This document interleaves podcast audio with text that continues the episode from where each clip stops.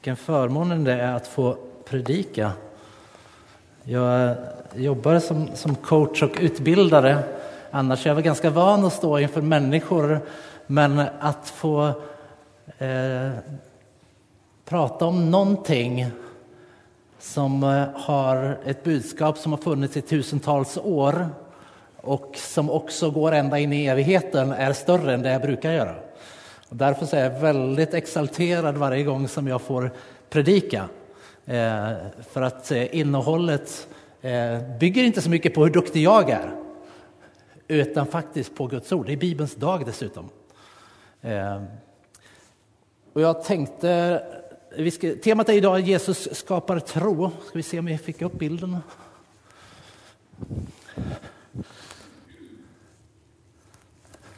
Där. Eh, och eftersom det är Bibelns dag så kan det väl vara okej att vi läser texten en gång till. Är det okej? Eller? eh, eller vi ska få lyssna till den från Matteus 8, 5-13. Det kan ju vara så att ibland när vi hör texten bara läses en gång så sitter vi och tänker på annat. Kanske bara jag som är sån ibland. Men hör vi den andra gången så, så kanske vi går in. Så vi lyssnar på texten en gång till ifrån Matteus.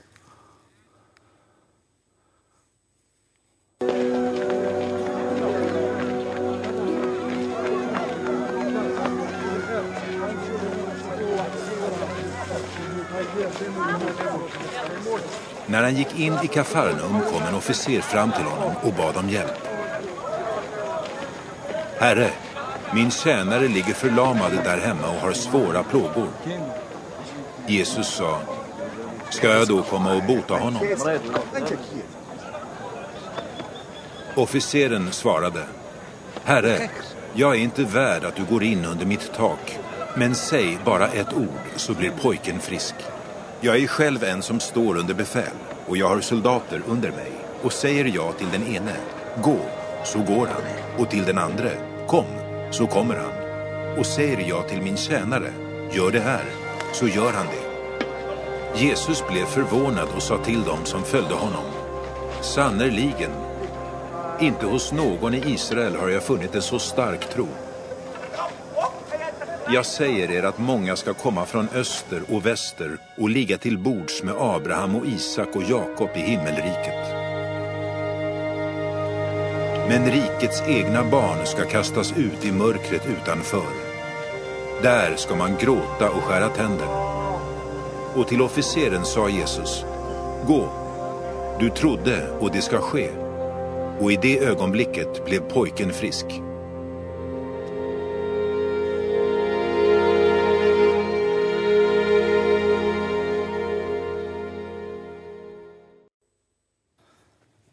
Vi ber att du talar till oss genom ditt ord och hjälper oss att se på livet och på världen med dina ögon. Amen. Ibland när vi möter sådana här texter, så speciellt om vi kanske har vuxit upp inom kyrkan, så har vi hört de här berättelserna från söndagsskolan och då är de så förutsägbara, för vi har hört dem så många gånger, så vi reagerar inte på det som är anmärkningsvärt i texten.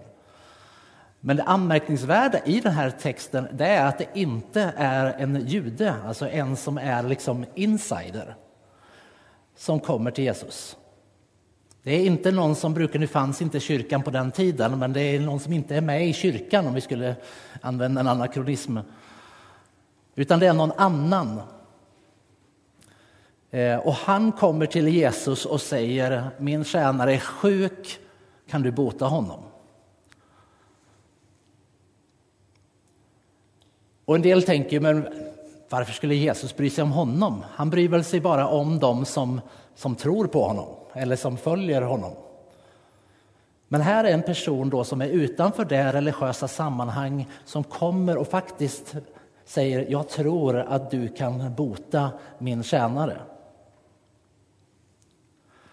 Jag blev faktiskt nu precis påmind om en situation som vi hade när jag jobbade i en kyrka i Stockholm för ett antal år sedan. Vi hade en, en lördag tillsammans där vi hade undervisning hela dagen och undervisningen handlade om Guds rike. Och i den här, under den här dagen så, så sa vi att vi kan inte bara prata om Guds rike utan vi måste också be för sjuka. Eh, så att vi, vi frågade om det var någon som behövde bön för, för någon sjukdom. Och det var några stycken som gav sig till känna. Och vi bad för dem. Ingenting hände. Va? Det bekräftar ju bara vad vi förväntar oss, tänker en del. Att ingenting hände. Men det intressanta var, precis den här dagen så hade vi ett team ifrån samma kyrka som var ute på en nyandlig mässa i Stockholm. Och på den så mötte de människor som sökte inom new age och mycket olika nyandliga rörelser. Och de hade satt upp ett litet bord där och liksom en, en, ett, vi är från kyrkan och vi ber för sjuka. Och när det här teamet kom tillbaka till kyrkan som hade varit ute exakt samma dag som vi hade vår samling i kyrkan så var de helt upprymda och sa vi har fått sett så många människor bli helade. Och lite grann i den här berättelsen så är det så här, vänta nu, Gud bryr sig om dem som är utanför. Alltså i det här fallet officeren. Och Jesus säger inte hos någon i Israel, och vi skulle kunna översätta det till vår tid, inte hos någon i kyrkan har jag funnits en så stark tro som jag mötte på den nyandliga mässan. Förstår kopplingen? Och då kanske en del tänker, okej, okay, är det här någonting som Jesus kom på? Att nu har det gått lite tungt med bara judarna, vi vänder oss till andra folk. Nej, det här är ingen ny tanke, utan vi ska gå tillbaka till faktiskt den texten som är i Gamla testamentet. Och nu ska vi se om ni hängde med. Det var ju så bra att vi hade det här bibeläventyret. Eh, om jag gör rörelsen, för jag noterar den här rörelsen, så ska ni se vem det är vi ska läsa om. Nej, vad var det? Var det Jona eller? Ja, det var den, det var väldigt graciöst. Eh, men den här, vem var det? Salomo och templet, okej. Okay. Och precis innan vi gjorde de rörelserna så fick vi ett årtal. Ja, men titta. Nu ska jag säga till Johanna, nu har det fastnat där med bibeläventyret. Eh, så vi går till ett sammanhang i eh, kungaböckerna där, där Salomo, sammanhanget här från första kungaboken 8 är när Salomo är med och inviger templet i Israel. Och det här är ju en stor sak för Israels folk. Eh, när de äntligen har fått, liksom, sett, fått ett land, eh, kung David och Salomo, och får bygga templet.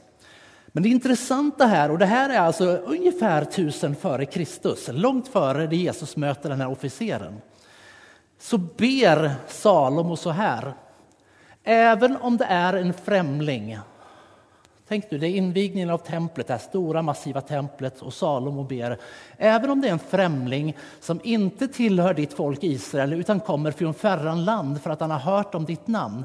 Ja, också där ska man höra talas om ditt stora namn, din starka hand, din lyftade arm och denne främling kommer och åkallar dig, vänd mot detta hus Lyssna då i himlen där du tronar och gör det som han ber dig om.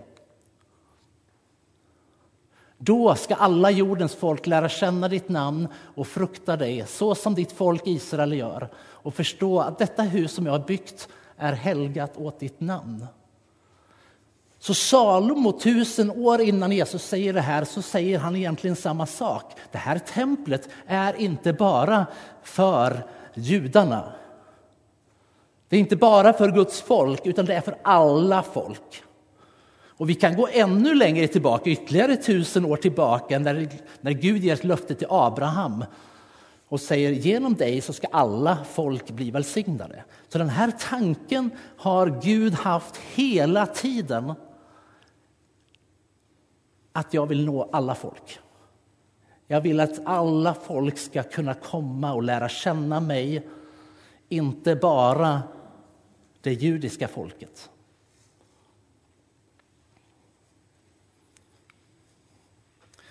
Vi kan också titta på brevtexten för idag, eller episteltexten. i Romarbrevet, och det är Paulus som skriver här. Jag skäms inte för evangeliet, det är en Guds kraft som räddar var och en som tror, juden främst, men också greken. Och Paulus var ju en av de här religiösa fanatikerna, en av de judiska som sa att det här med Jesus, det ska vi inte gå på. Så han förföljde de kristna, han dödade de kristna ända tills han fick ett möte med Jesus på vägen på en av de här resorna som han var ute på så får han ett möte med Jesus. Och då fattar han att det här budskapet det är inte bara för judarna, för Guds folk. Det här budskapet är för alla folk, även för greken. Vi kan lägga till där, för att hade Paulus känt till svenskarna så hade han nog skrivit ni svenskar också.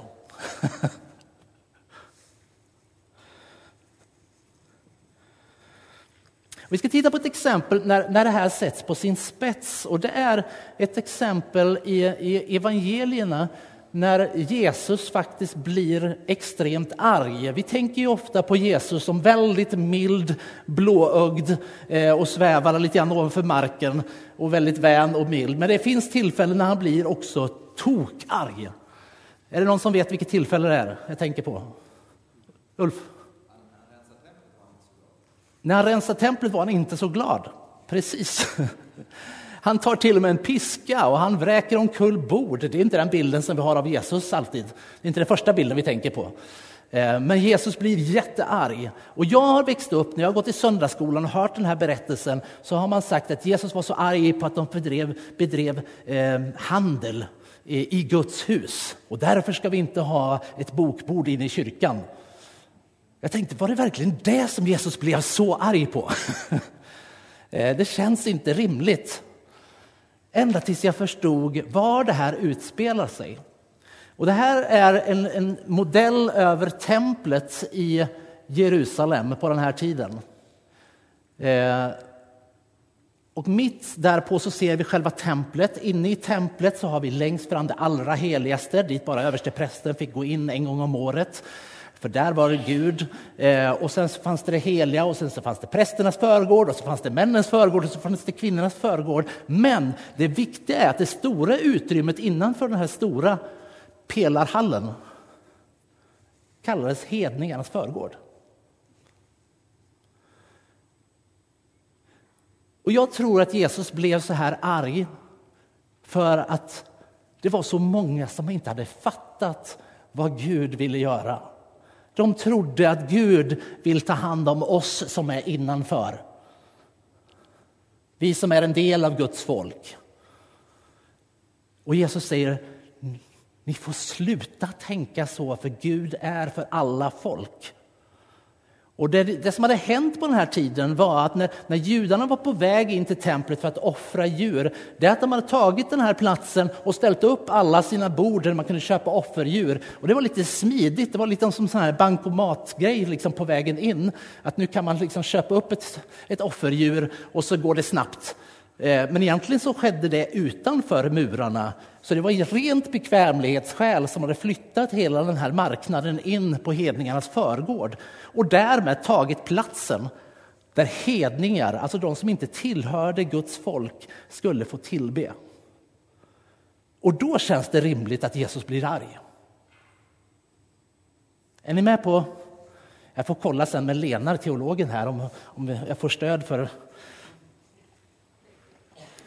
Kändes det okej? Okay? Rimligt? Ja. Då kan man undra, vad innebär det här för oss?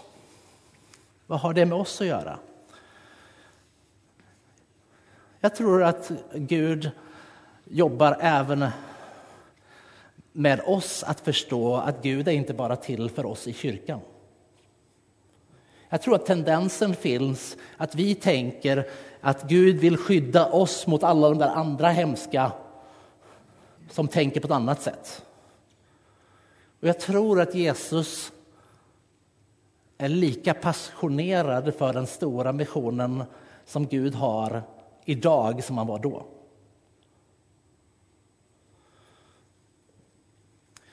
Jag letade upp ett citat, jag visste faktiskt inte vem det var som hade sagt det men det var en man som hette William Temple. Han var anglikansk teolog och biskop, föddes 1800-talet någonstans eh, och han var också ärkebiskop i Canterbury.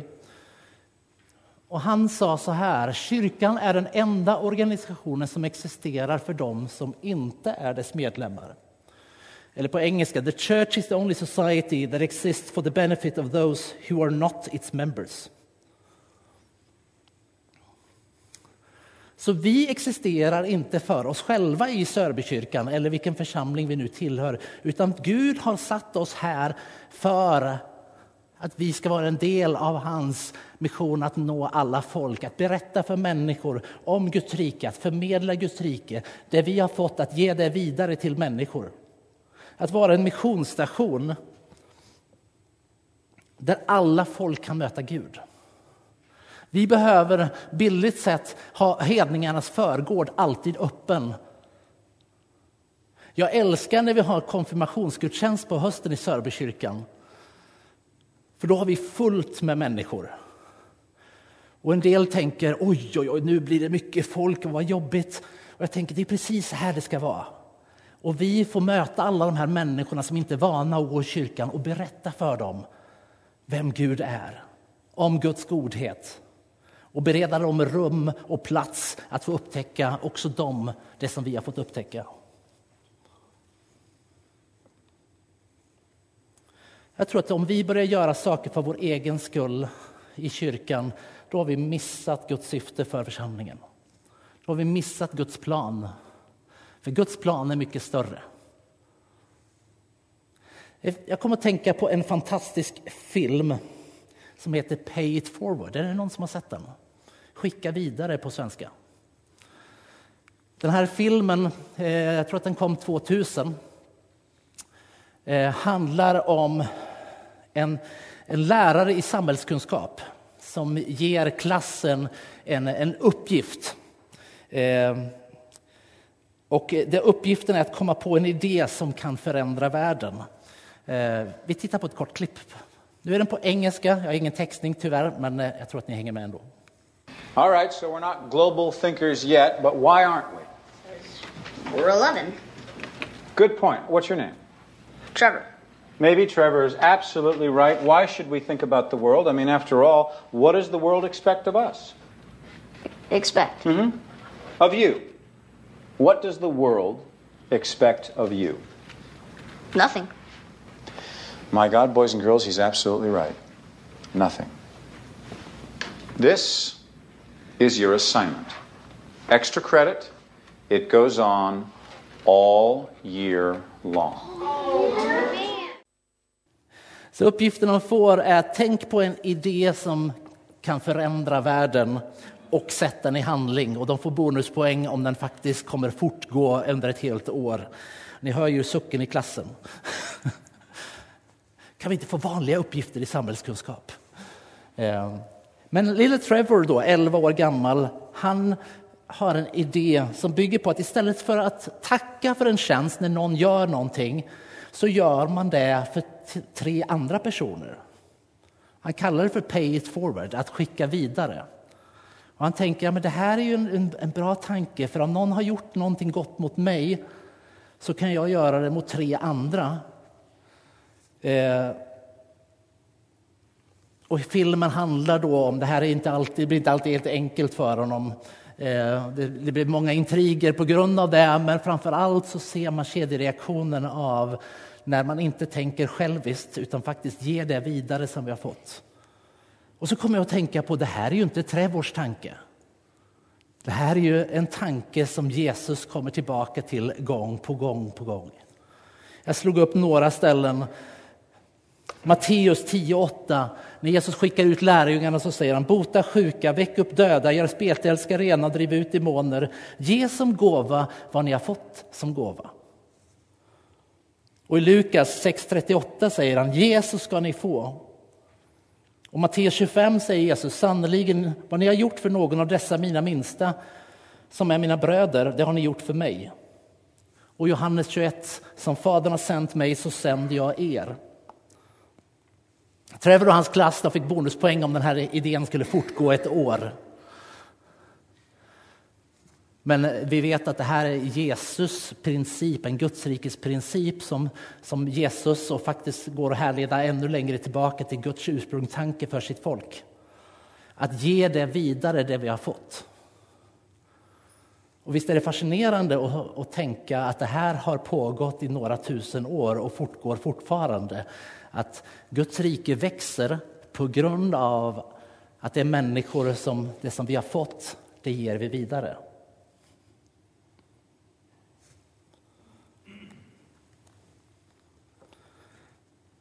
Innan gudstjänsten så fick jag faktiskt två möten med personer när ni dök in som, som berättade. Andreas, kan inte du komma fram och, och, och, berätta? Och Davor berättade också. Vi har bett för din tumme några gånger. Eh, och hur är det med tummen nu? Tack Jesus. Tack Jesus. kan inte du berätta också vad som hände här för några veckor sedan? Eh, jag hade under julen väldigt mycket problem med min rygg. Eh, det kom ganska stor verk eh, och så gick jag fram för förbön här framme. Barbro bad för mig. Just då hände ingenting, Eh, men sen på kvällen så avtog smärtan och efter det har jag inte haft någon verk överhuvudtaget. Wow. Så det här som Jesus undervisar om, det verkar funka? Och nu kommer vi till det här som Urban pratade om i början. Ibland så har vi saker, så där brukar vi inte göra, som krockar med det Jesus säger. Vi brukar inte be så mycket för sjuka i gudstjänsten, men jag tänker faktiskt att vi skulle göra det idag. Om det är någon som har någonting som du känner att vi ska be för, och det kan vara något fysiskt eller det kan vara en psykisk ohälsa. Eh, Gud har gjort massor i mitt liv när det gäller utmattningsdepression och ångest och befriat mig från det. Eh, och när Jesus har sagt det här, bota sjuka, det ni har fått, ge det vidare, så måste vi ju göra som han säger. Eller hur?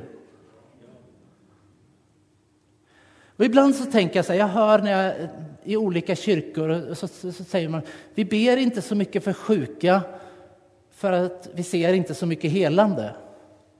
Och så tänker jag, vad är hönan och ägget i det där? Vad skulle hända om vi faktiskt börjar göra som Jesus säger? Då kanske vi också skulle få se mer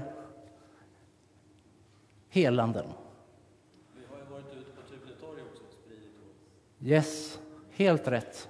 För det här handlar inte om bara vad som händer inom de här väggarna, utan det handlar om att ta med det ut. Vi har inga garantier för när vi ber för någon att det sker. Men vårt ansvar är att ändå göra det. Och jag kan säga det att om det är så att du vill att vi ska be för dig eh, så är det inte så att sannolikheten minskar när vi ber för dig. Den kommer att öka. Eh, och därför tycker jag det är en bra praktik. Så jag skulle bara vilja uppmuntra, är det någon som vill att vi ska be för att bara ställ dig upp.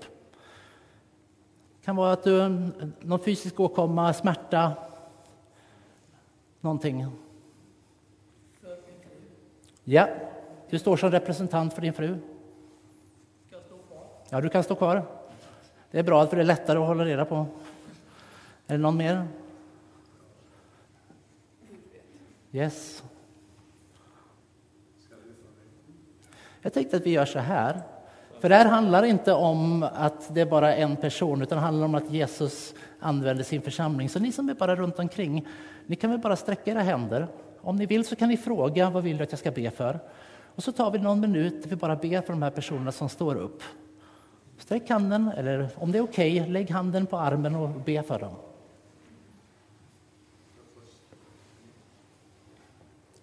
Se till att alla som stod upp får någon som ber för dem, så gå gärna fram till de personerna så de vet om att det är någon som ber för dem.